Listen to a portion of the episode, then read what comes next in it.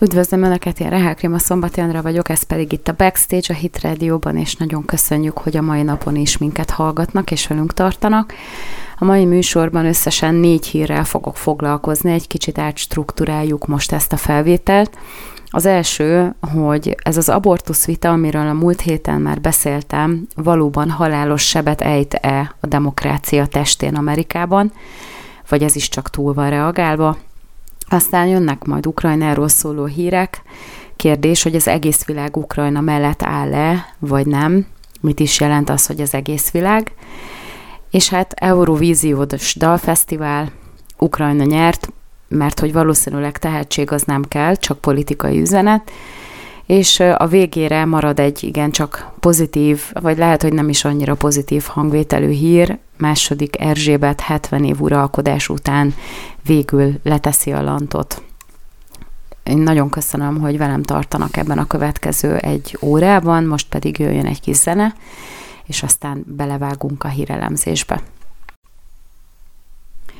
Üdvözlöm Önöket újra, én Rehák Krima Szombati Andra vagyok, ez pedig itt a Backstage a Hit Radio-ban, és nagyon köszönöm, hogy velem tartanak a következő nagyjából egy órában.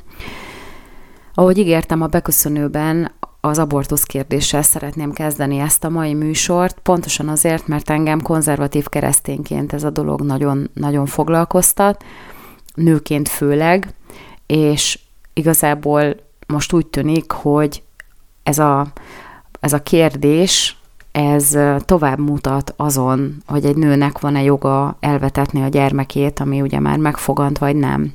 A magyar sajtóban is jelentek meg ezzel kapcsolatban cikkek, és az egyik az azt vetette fel, hogy ez az egész téma, ez sebetejtett az amerikai demokrácia testén, halálos sebet ráadásul, és azért annak, annak a a, a fényében, ami történik jelen pillanatban ez a, e körül az ügy körül, lehetséges, hogy ebben van igazság.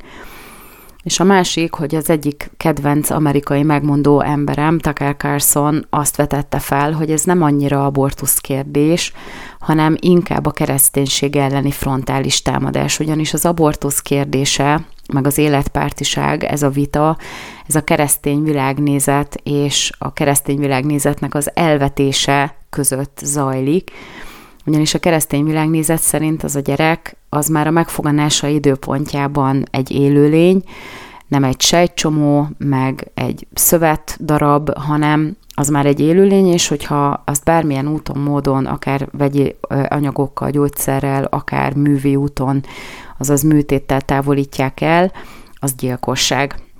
Na most ezt a kérdést, ezt nem tisztünk itt megválaszolni, meg megbeszélni, hanem inkább azzal akarok foglalkozni, hogy valóban végleges, halálos seb lehet-e ez az amerikai demokrácián.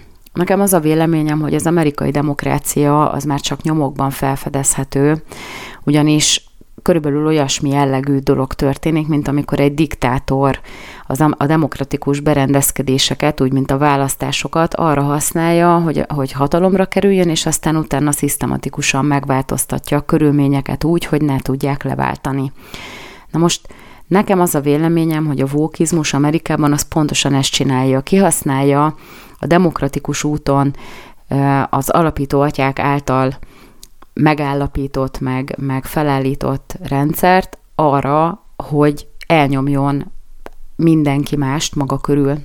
Ugye a demokrácia az abban az értelemben lehet jó, hogyha mindenki pontosan ugyanolyan önkontrollal rendelkezik, és nem próbál a másik rovására a saját igazának érvényt szerezni hanem el kell fogadni, az igazi liberali, liberalizmus a szónak a klasszikus értelmében az az volna, hogy én hagyok élni magam körül mindenki mást, annak ellenére, hogy nem értek vele egyet, és nem próbálom eliminálni, nem próbálom eltörölni a föld színéről, nem próbálom beledöngölni a földbe, csak azért, mert nem értek vele egyet, és azt hiszem, hogy nekem van igazam. Ez például a kereszténységben nagyon jól meg lehet figyelni, hogy mi meg vagyunk róla győződve, hogy nekünk van igazunk. Ennek ellenére nem ütjük a fejét senkinek a Bibliával, legalábbis az a normális, hogyha nem, mert mindenkinek saját szabad akarata van arra, hogy döntést hozzon ebben a kérdésben, és aztán azt a döntést, nyilván ennek lesz következménye, az nagy kérdés, hogy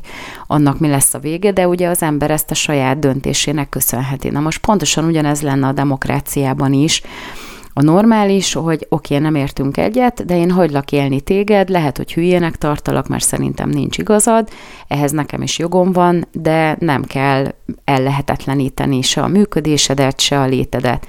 Na most úgy tűnik, hogy a vókizmus az minden egyebet, ami ő, ő hozzá képest bármiféle úgymond eltérést tartalmaz, az teljes egészében megpróbál kiiktatni.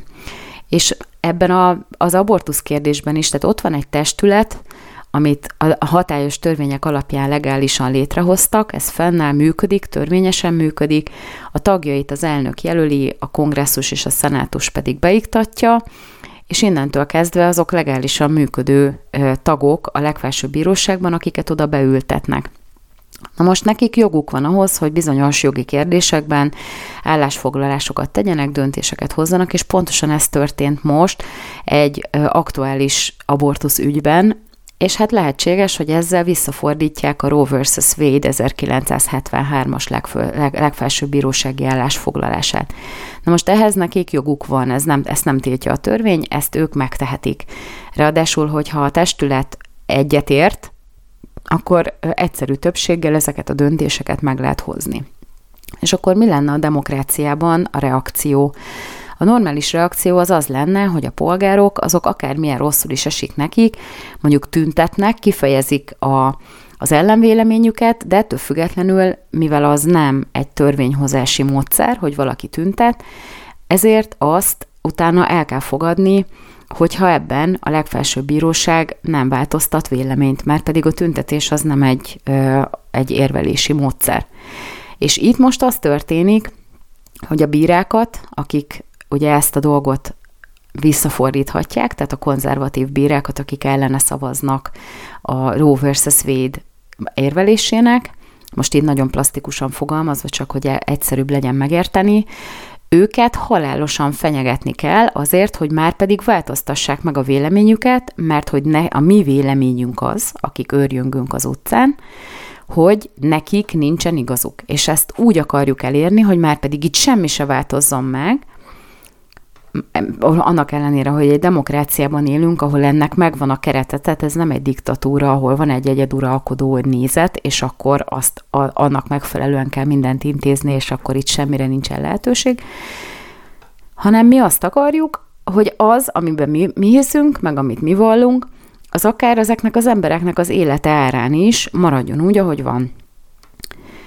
És ezért van az, hogy Samuel Alito például, akinek az állásfoglalása kiszivárgott, már nem lakik otthon, mert ugye védőőrizetben kell, hogy tartsák, mert tömegek őrjöngenek a háza előtt.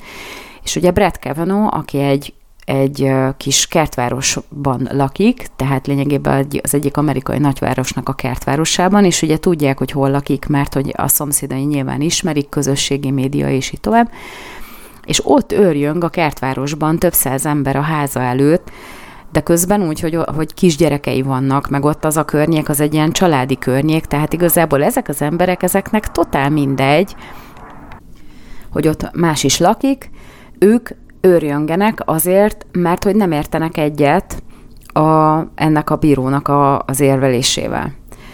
És ugye itt az, az lehet, hogy egyébként ez demokratikusan nézve elég aggályos, pontosan azért, mert ugye annak idején a Black Lives Matter is pont, és pontosan ezt a módszert választotta, tehát a hatóságok nem csinálnak semmit, ezt ugye láttuk, amikor Jen Psakinak feltették ezt a kérdést a Fehérház sajtótájékoztatóján, hogy akkor most fognak-e lépni.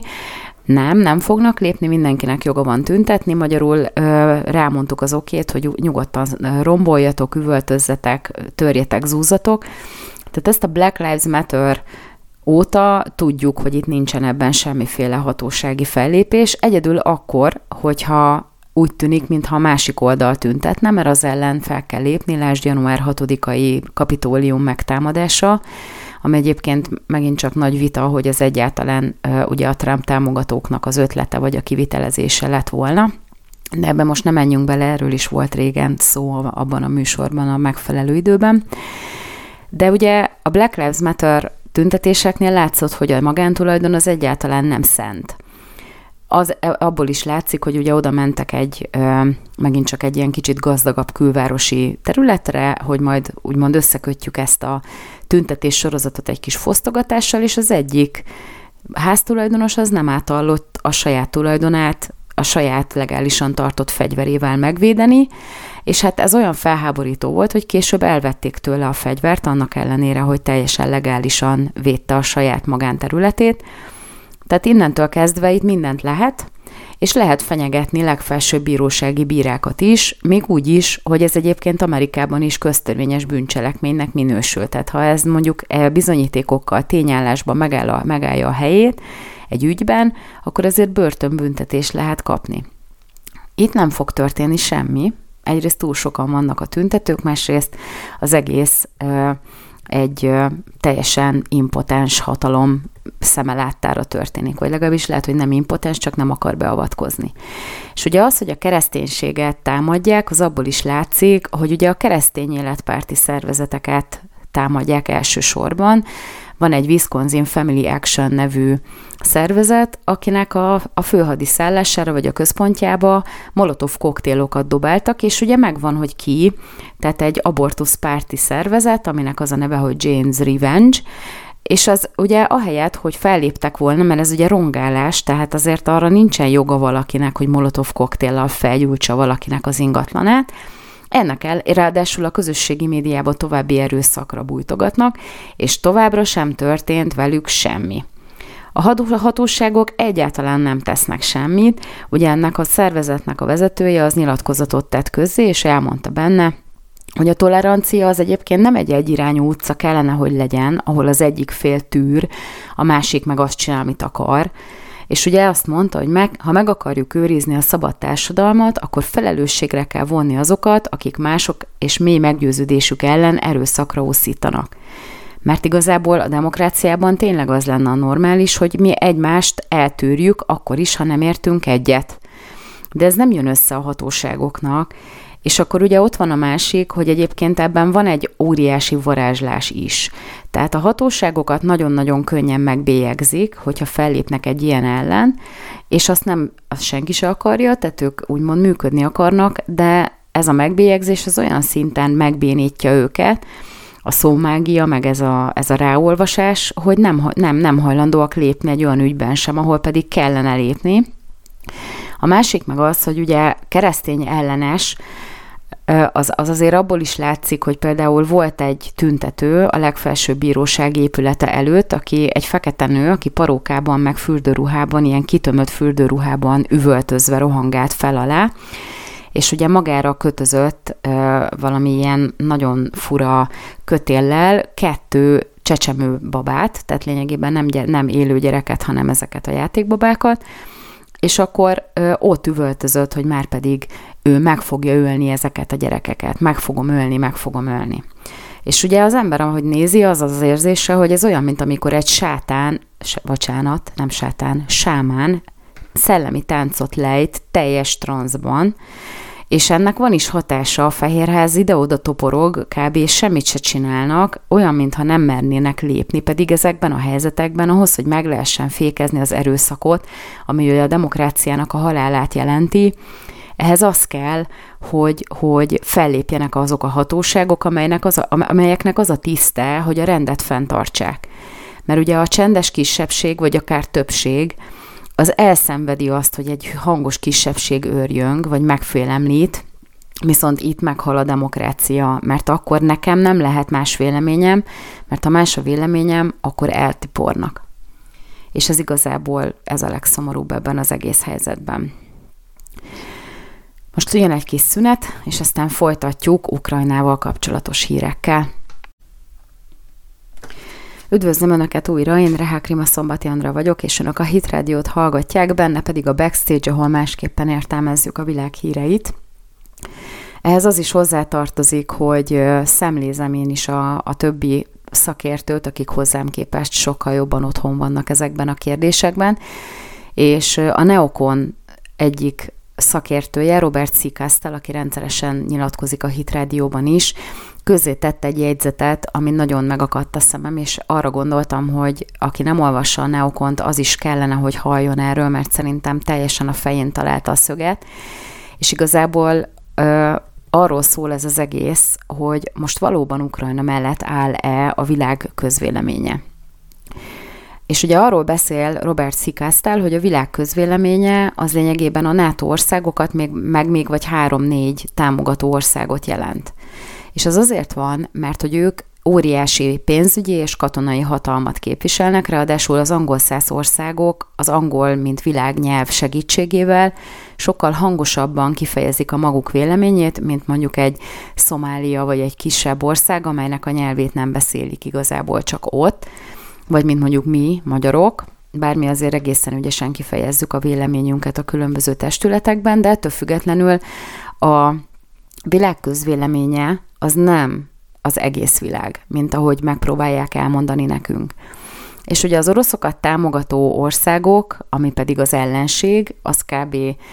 az isztánok, tehát a volt szovjet tagállamok egy része, Észak-Korea, Fehér Oroszország, tehát ugye a rebellisek, és az igazság az, hogy ha mondjuk létrehoznának, azt mondja Kasztál, ha létrehoznának egy teljesen demokratikus állam, vagy egy világberendezkedést, ahol mindenki úgymond szavazati joggal rendelkezik, akkor még úgy is, ha mindenki egyenlő szavazati joggal, vagy, vagy akár nem egyenlővel, hanem mondjuk a, a létszám függvényében kapnák a szavazati jogot, akkor az a most világ közvéleményének nevezett hangok, azok kisebbségben lennének. Mert ugye ott van, mit tudom én, vagy, vagy két tucat ország, mondjuk 30, legyünk nagyvonalúak, akik, akik Ukrajna mellett állnak Oroszországgal szemben, és van 200, vagy jó, vagy legyen 150, hogy tényleg megint ö, kicsit korrektek legyünk, akik meg nem szólnak semmit. És azért gondolkozott el rajta, hogy vajon miért nem állnak be, miért nem foglal állást tényleg ez a 150 ország és arra a következtetésre jutott, igenis teljes joggal és szerintem zseniális, hogy ez a 150 ország, ez pontosan ugyanannyira nem akarja az orosz expanziót, mint amennyire nem akarja a nyugatnak a terjeszkedését sem. Ezeknek az országoknak a legtöbb esetben, sőt minden esetben van saját kultúrájuk, van saját vezetésük, és így tovább. És nem akarják, hogy bekerüljenek a betonkeverőbe, ami azt jelenti, hogy mondjuk Amerika diktálja nekik, hogy mit kell gondolni, mit kell csinálni, hogyan kell viszonyulni, és így tovább.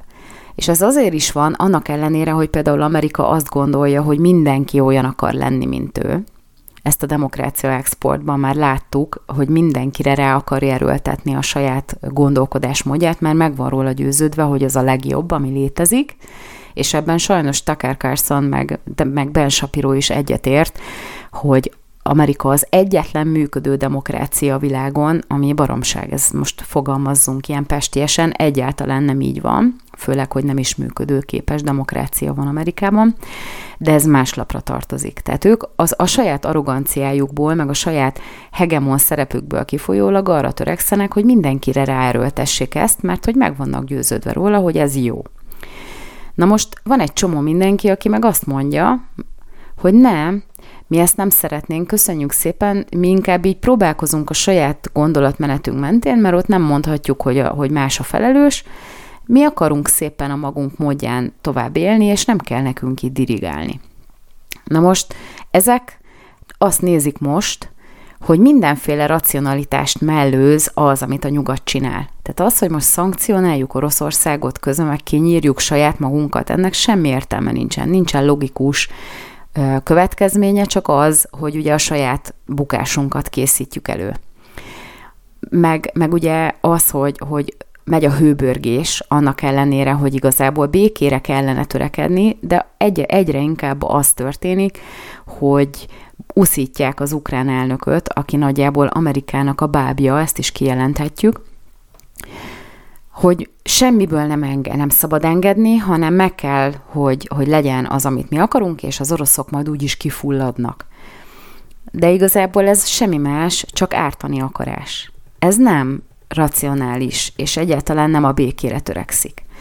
Ugye volt egy felmérés, most a YouGov, ami egy brit közvéleménykutató, közzétett egy felmérést, ami megmutatta, hogy nagyjából a, mondjuk megkérdeztek 22 országot itt Európában, hogy, hogy ki hogy viszonyul ehhez az egész ukrán-orosz konfliktushoz, és az a helyzet, hogy van négy olyan ország, ahol több mint 50% állítja azt, hogy ha nem is teljesen a NATO, de legalábbis mind a két fél, az oroszok is és a NATO is felel azért, hogy ez történik jelen pillanatban. Ez a négy, ez Bulgária, Magyarország, Szlovákia és Görögország. Tehát a többiek azok már egy kicsit árnyaltabbak ennél, de azért a legnagyobb része akkor is a, az országoknak az egyáltalán nem azt mondja, hogy mindenért az oroszok a felelősek. Ezek az emberek, ezek nem a politikai vezetők, hanem az emberek, akik mondják. És ugye nagyon érdekes, hogy milyen kérdések merültek még föl ebben a, ebben a közvéleménykutatásban, és akkor azt mondják, tehát rangsorolták a megkérdezett országoknak a polgárait, és a,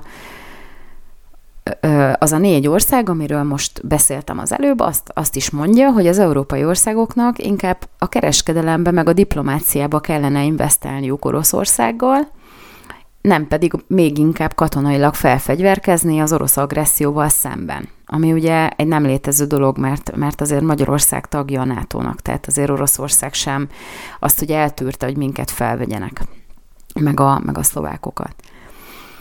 A másik oldalon az ellenpólus, az a lengyelek, a litvánok, a finnek, a hollandok, ugye a hollandok azok elég bolondok ebbe az egész témába, de a litvánok, a lengyelek, a finnek azért saját bőrükön tapasztalták az orosz agressziót, ott van egy történelmi ö, jogosultság arra, hogy ilyen erős érzelmeket váltson ki belőlük, tehát ezt is értjük.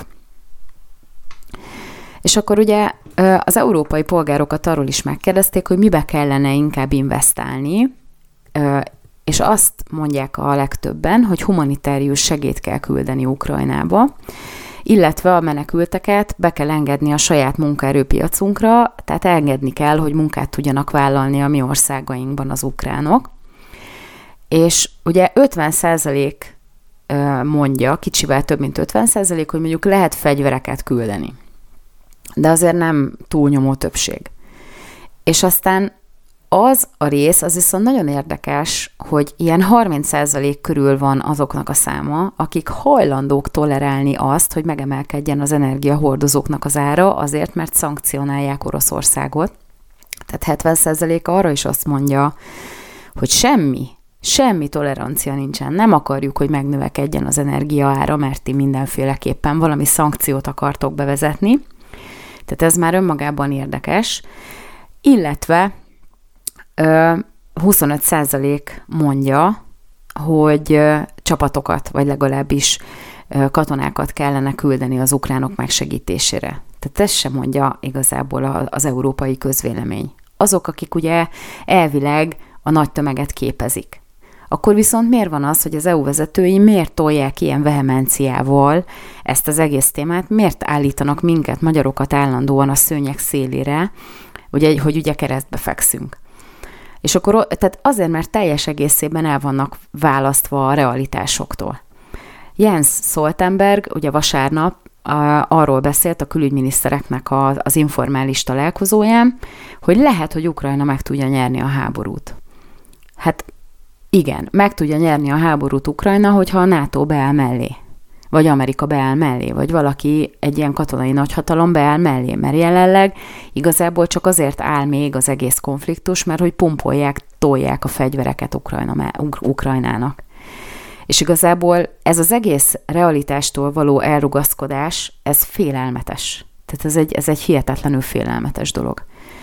Mert az azt mutatja, hogy azok az emberek, akiket nem mi választunk, hanem a testületek maguk közül kiemelnek embereket, azok hajlandóak a mi életünk árán a saját hülyeségüket keresztül tolni. És akkor itt meg megint csak lehet arra, amit, arra visszautalni, amit Robert Szikáztál mondott, hogy az a 150 ország, kb. kvázi 150 ország, akik nincsenek érintve semmilyen formában, azok 15-20 lépés távolságból lekushadva figyelik, hogy nehogy valaki rájuk fordítsa ezt az egész óriási ártani akarást, mert, mert akkor lehet, hogy a mi cipőnkbe kerülnek, hogy, hogy ott van egy csomó valóságtól teljesen elszakadt politikus, akik a saját agendájukat mindenek a mi életünk árán is megpróbálják keresztül vinni, és hát ebből nem kérünk. Mi se kértünk egyébként volna, és ezért nagyon-nagyon-nagyon fontos, hogy a magyar vétó az mindig ott van. Csak ugye nekem az az érzésem, hogy fel fognak használni bennünket arra, hogy, hogy eliminálják ezt a vétójogot az Európai Unióban.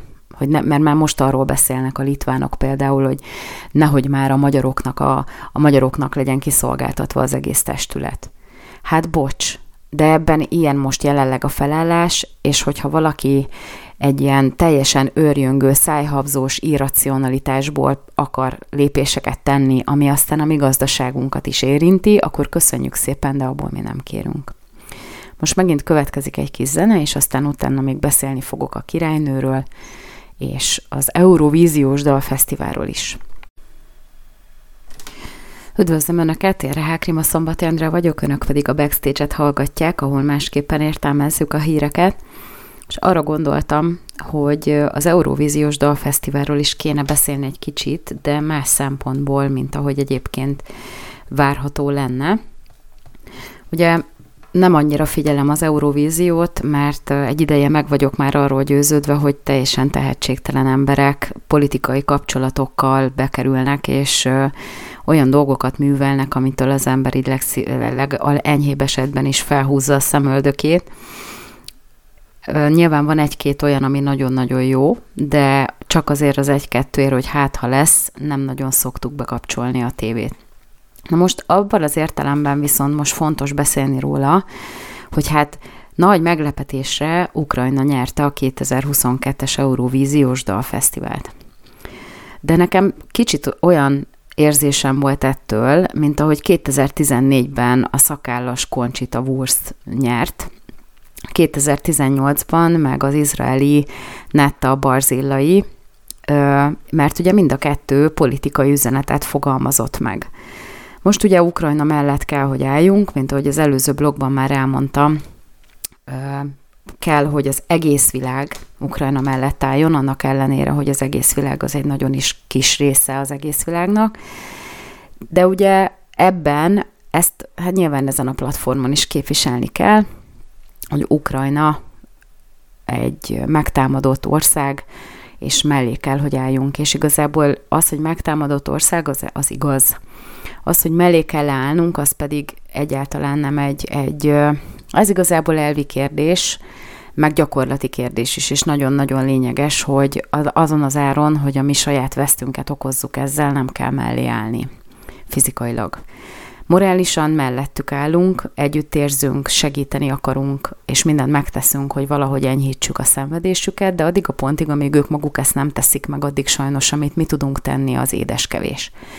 Nem baj, bekerültek az Eurovíziós Dalfesztiválnak a döntőjébe, meg is nyerték, és hát végig gondoltam, hogy milyen üzenetek voltak korábban, és ugye rengeteg téma van most olyan, ami, ami hát így az én kedélyeimet is borzolja. Nem, pontosan ma reggel láttam egy hírt, hogy a Sports Illustrated kitette egy fürdőruhás képet a címlapjára, és ugye az a modell, aki ott van, az egy kicsit ilyen tártkarcsú. Tehát nem a 200 kilós, ami ugye már ilyen amorf módon elhízott, hanem egy tártkarcsú modell, aki nem ez a mai szépségideálnak megfelelő valaki. És akkor Jordan Peterson, akit én egyébként nagyon nagyra tartok, és alapvetően egy igen-igen fontos és jó gondolkodónak tartok, egyszerűen elkezdte oltani ezt a dolgot, és akkor között hogy nem szép. És ugye az én zsebemben is kinyílt a bicska, mert azért nagy különbség van a között, hogy valaki tényleg ezt a body shaminget próbálja propagálni, vagy nem propagálni, hanem ez ellen anti-aktivistaként fellépni, és sértegetni valakit azért, mert hogy a mi szubjektív ízlésünknek nem felel meg.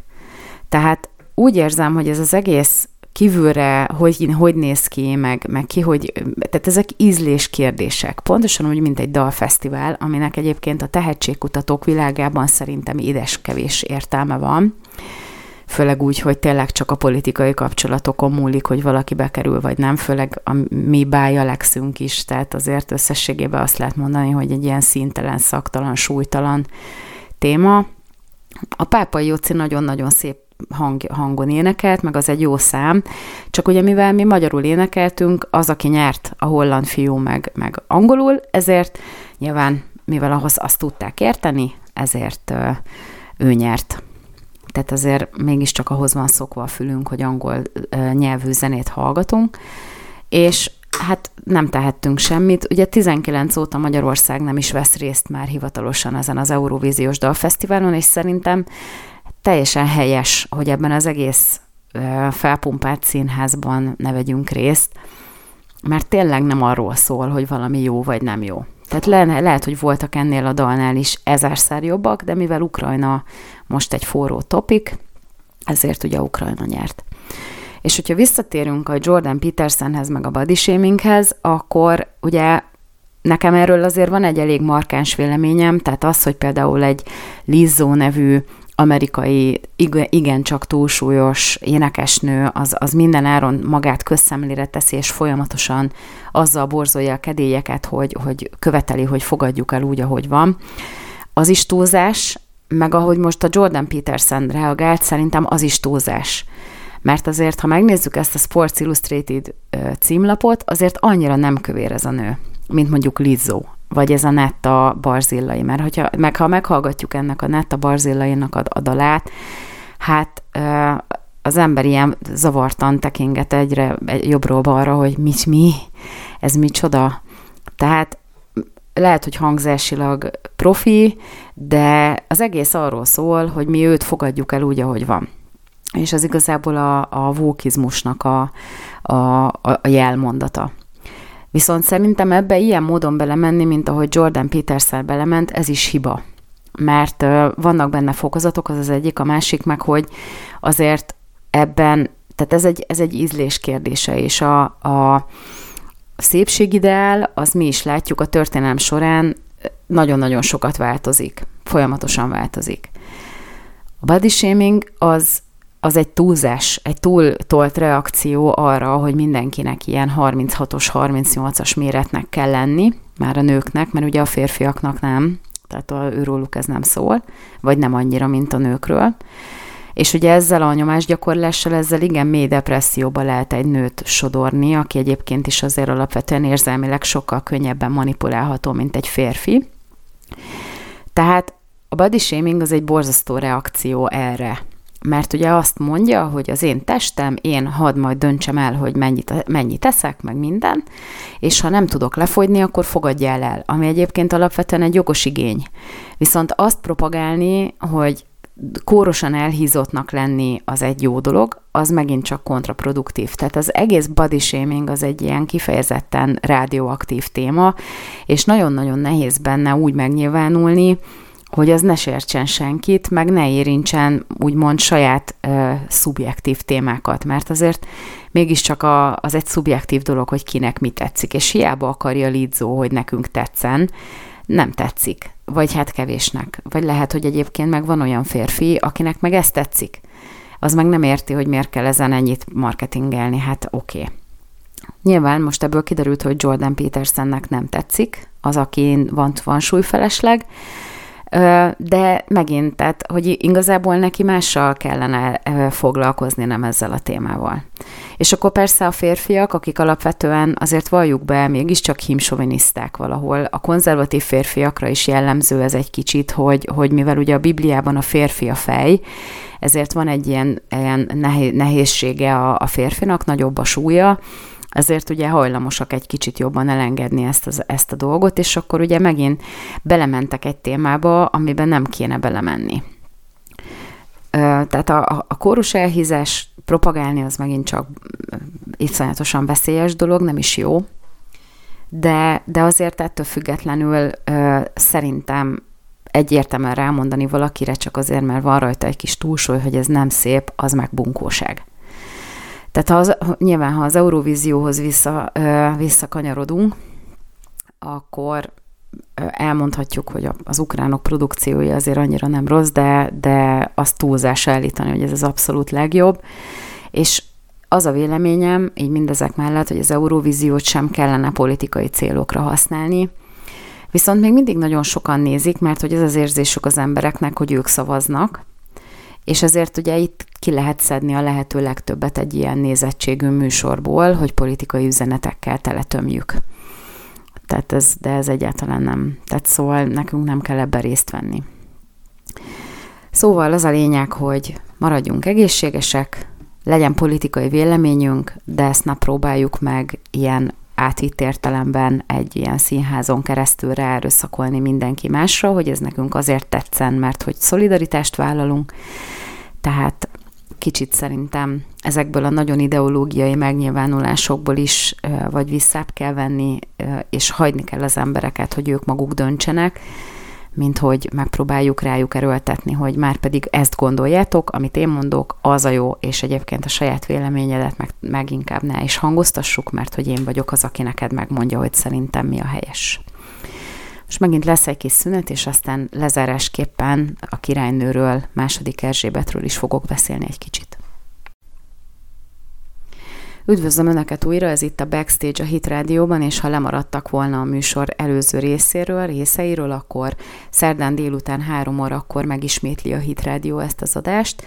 Egyébként pedig a YouTube csatornáinkon feliratkozhatnak a Hit Radio közélet csatornára, vagy a Hit köznapokra, a Tribünre, az Ultrahangra, azt mindenképpen ajánlom, hogy az Ultrahangra iratkozzanak fel. Akármi tetszik önöknek a Hit Rádióban, lassan már mindenhol mindenkinek lesznek csatornái, és akkor újra hallgathatják ezeket a, ezeket a műsorokat. Ha pedig a kis harangra is rákattintanak a feliratkozás gomb mellett, akkor kapnak értesítést róla, hogyha új tartalom kerül fel ezekre a csatornákra. És uh, szeretnék egy-két szót szólni arról, hogy második Erzsébet úgy néz ki, hogy az idén már leteszi a lantot. Még egyelőre hivatalosan ő uralkodik, de azért az már egy eléggé beszédes dolog, hogy nem ő tartotta a, a parlament előtti nyitó beszédét az uralkodónak, ami ugye egy, van egy ceremónia sorozat a, a brit parlament ülésszakának a megnyitására, és annak az egyik eleme az, hogy az uralkodó a parlament előtt, ami össze van hívva, elmondja, hogy a következő időszak, ami a parlament előtt áll, az mit tartalmaz majd. Tehát most például ugye Károly Herceg volt az, aki ezt a beszédet elmondta az édesanyja helyett, és 38 törvényjavaslatról esett szó ebben a beszédben, ami ugye olyan törvényeket is tartalmaz, amelyeket az előző ülésszakban nem sikerült elfogadni, vagy valami miatt tovább csúsztak, és az újabb benyújtott törvényjavaslatokról is volt ebbe szó. De azért ez beszédes, hogy, hogy ugye a 95 éves királynő nem tud, nem, nem, nem, nem vett ezen részt, és ugye az orvosai javaslatára nagyon úgy tűnik, hogy az idén még régensként, vagy régensnek fogják kinevezni Károly herceget, aki édesanyja haláláig régensként fog uralkodni lényegében az anyja helyett. És igazából azért volt szerintem érdekes, vagy azért jó erről beszélni, mert hogy, hogy második Erzsébet 70 év uralkodással a háta mögött igazából már egy intézmény. És természetesen ezt érthetjük úgy, hogy a monarchia így is úgyis egy intézmény Nagy-Britanniában, de második Erzsébet az első olyan brit uralkodó, aki ennyi ideig uralkodott. Ugye 63 éves uralkodással már, be, már túlszárnyalta Viktória királynőnek a idézőjelbe vett rekordját, és ugye 70 év az pedig egy szép kerek szám de hát azért csak 95 éves már. És ha megvizsgáljuk, hogy hogyan viszonyulnak hozzá a britek, akkor ott is látszik, hogy a fiatalok azok már inkább választott politikusokra szavaznának, mint hogy a, az uralkodói családot finanszírozzák, de azért a 24 év fölöttieknek a túlnyomó többsége még mindig támogatja támogatja ezt az intézményt. És végig gondoltam én is, hogy azért ha megnézzük, van egy parlamentje az országnak, azokban mégiscsak politikusok ülnek, különböző irányultsággal, bal, jobboldali, szélsőséges esetleg, vagy bármi más, de a királynő az, az azért mégiscsak olyan érzetet kelt, hogy fölött áll ennek az egésznek. És valóban 70 év alatt nagyon sokféle politikus megfordult már a, a brit parlamentben is, de a királynő az ugyanolyan tisztességgel, ugyanolyan átláthatósággal és, és korrektséggel intézi az ügyeit, eh, ahogyan azt el is várják tőle, vagy legalábbis ez a kép alakult ki róla.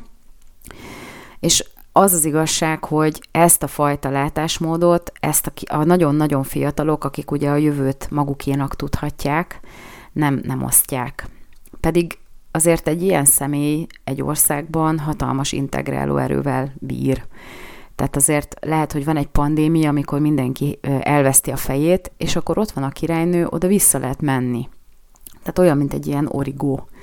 Nyilván most én nem arra propagálok, hogy Magyarországon is újra be kell vezetni a királyságot, nekünk azért a történelmi tapasztalataink ennél messze sokkal rosszabbak, nekünk azért nagyon kevés jó királyunk volt, és az se a közelmúltban idézőjelben mondom, tehát így azért, mit tudom én, pár száz évvel ezelőtt, szóval nem annyira jött be nekünk ez a királyság, viszont azért egy ilyen intézménynek van egy óriási nemzetintegráló ereje is.